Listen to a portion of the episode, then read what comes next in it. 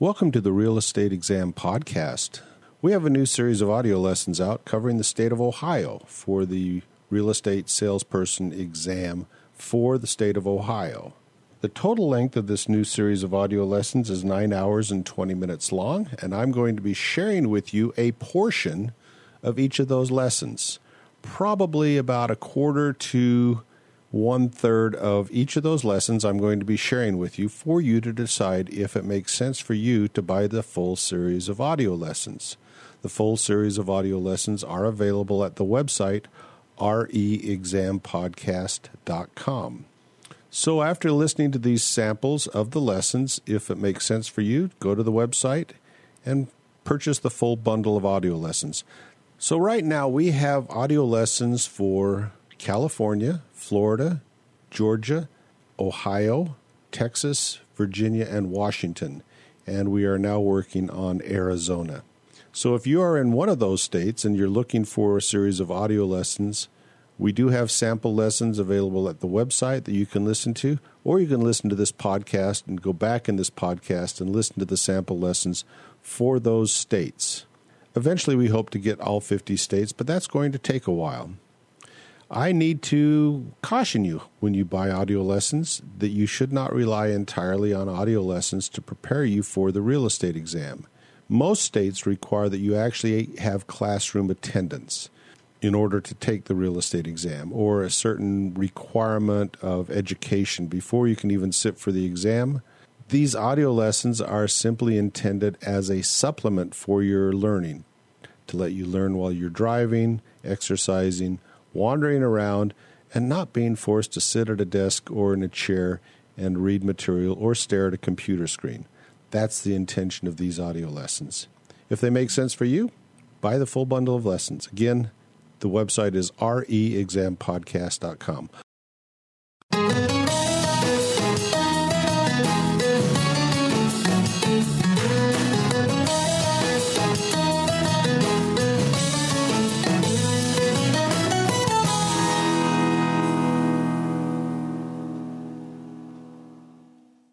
Welcome to this lesson entitled Real Estate Mathematics Part 2. In this lesson, we will be talking about a few more things that have to do with real estate math. We're going to go over different formulas, especially some more um, applications. And just like the first part of real estate math, it's not going to I'm not going to wait until the end to ask you questions. I'm going to be asking you questions throughout so you can quiz yourself about different kinds of real estate math so that you make sure that you understand each concept before moving on to the next concept. And many of these concepts are pretty similar. They use some of the same um, ideas, They're using basic arithmetic along with simple algebra is a lot of what real estate math entails. But you need to make sure that you're on the up and up because not only will this be essential to the test, but it will also be essential for your actual job once you are a real estate professional. So make sure that you understand this very well. So let's go ahead and get started. I will first review what we'll be talking about, and then I will uh, launch into the first topic, and we'll go ahead and have you have some examples as well. So the first thing we're going to talk about is finding the area of a trapezoid. It's another sort of less common shape, but something you might need to know as well. We'll be talking about finding out the cost per unit. So, example, how much, if you're buying a large plot of land for a certain price, how much are you being charged per acre of land? That sort of thing. Next, we have calculating prop commissions, calculating commissions, calculating property taxes, calculating interest, and calculating the transfer tax rate. That's another important thing that you'll often run up against. Ohio does have transfer taxes. Calculating interest, when we're talking about interest on an annual basis, we also have then the different kinds of depreciation. Straight line depreciation, and we're also going to talk about what's called sum of years digits depreciation. And then finally, we'll talk about calculating proration. Proration is something that is used in a variety of real estate contexts. Uh, we'll, we'll just give you one example because it's pretty much the same idea. It's just applied a little bit differently depending on the specific situation. So let's go ahead and get started. So in our last lesson, we talked a little bit about the area of a rectangle, which is just base times height. We talked about the area of a triangle, which is base times height divided by 2. And now we're going to talk about a trapezoid. Now, what is a trapezoid exactly? A trapezoid is a figure that has four sides, but there are two different base heights. It's not equal like a rectangle or a square is, where the, the opposite sides are equal to each other. In this case, two of the opposite sides are not equal to each other. And so you have to calculate this a little differently than you do on other ones. This podcast is brought to you by the SIEpodcast.com. The SIEpodcast.com website provides you with audio lessons for you to prepare for the Securities industry's Essentials examination. If you are selling real estate, there may come a time when you need to get licensed to sell securities. The first step in becoming licensed to sell securities is to pass the first step in becoming licensed is to pass the Securities industry's Essentials exam. That is the base exam before you can take the other securities exams. And the next exam you would take after passing the Securities industry's Essentials exam, or just the SIE exam, would be probably the Series 7 exam. But before you can even sit for the Series 7 exam, you need to pass the SIE exam. So, if sometime in your career you need to prepare and pass the securities industries examinations, the licensing examinations, check out our podcast. We'll give you some sample lessons there to see if that works for you. And that website is siepodcast.com. The total length, by the way, of those SIE exam lessons is 36 hours and 53 minutes. It's a substantial examination, much more difficult than the real estate examinations. And if you just want to learn about securities so you understand securities, it's a very, very, very good audio course for you to study. All right, back to our lesson. So, for example, you have to take base 1, which is the, one of the sides, and add that to base 2, which is the other side that's not the same. Then you divide that by 2, that whole number, and then you take that number after you've divided it and multiply that by the height. So let's let's do an example. Let's say the first base is 12 feet, the second base is 10 feet, and the height is 10 feet. So plug that into the formula. Base 1 plus base 2 divided by 2 and multiplied by the height. What is that in total?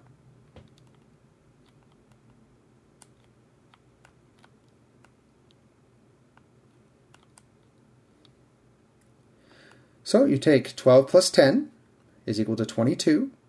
Divide that by 2 is equal to 11. So and then you multiply that by the height, which is 10. So 11 times 10 is equal to 110.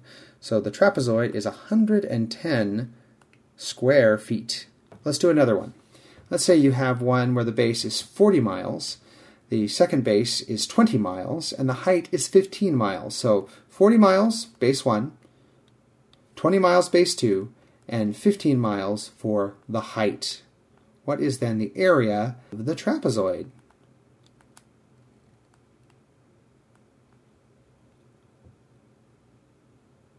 So in this case, you take 40 plus 20, the two the two bases. You add those together, that gives you 60.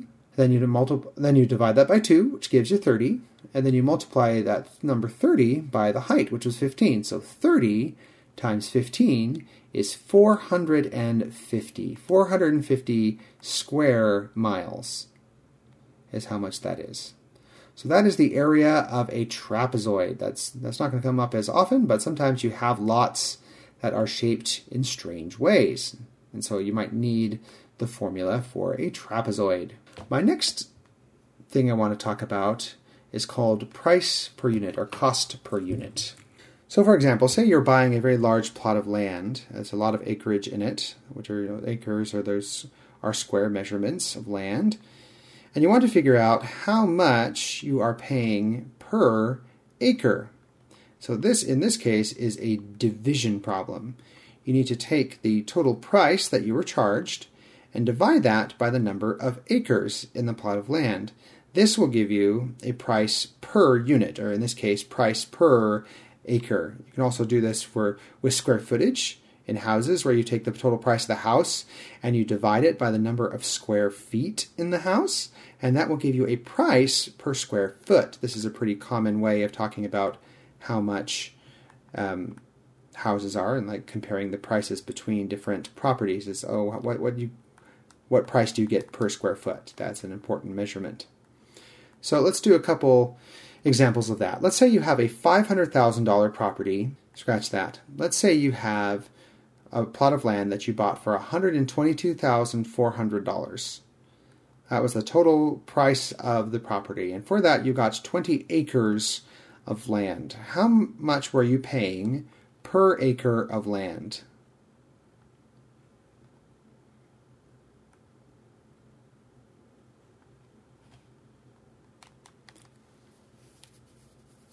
In this case, you just take $122,400 and you multiply that, oh, and you divide it by 20. And if you do that, you come up with $6,120 per acre. So that gives you the, the price per acre. Let's try another one. Say your property that you bought is $350,000. $350,000, and that got you 50 acres of land. How much is the price per acre? $350,000, 50 acres of land.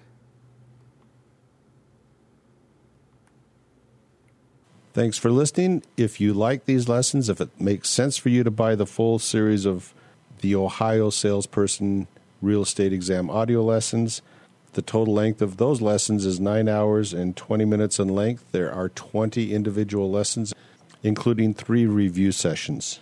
The website is reexampodcast.com. Best of luck in your career.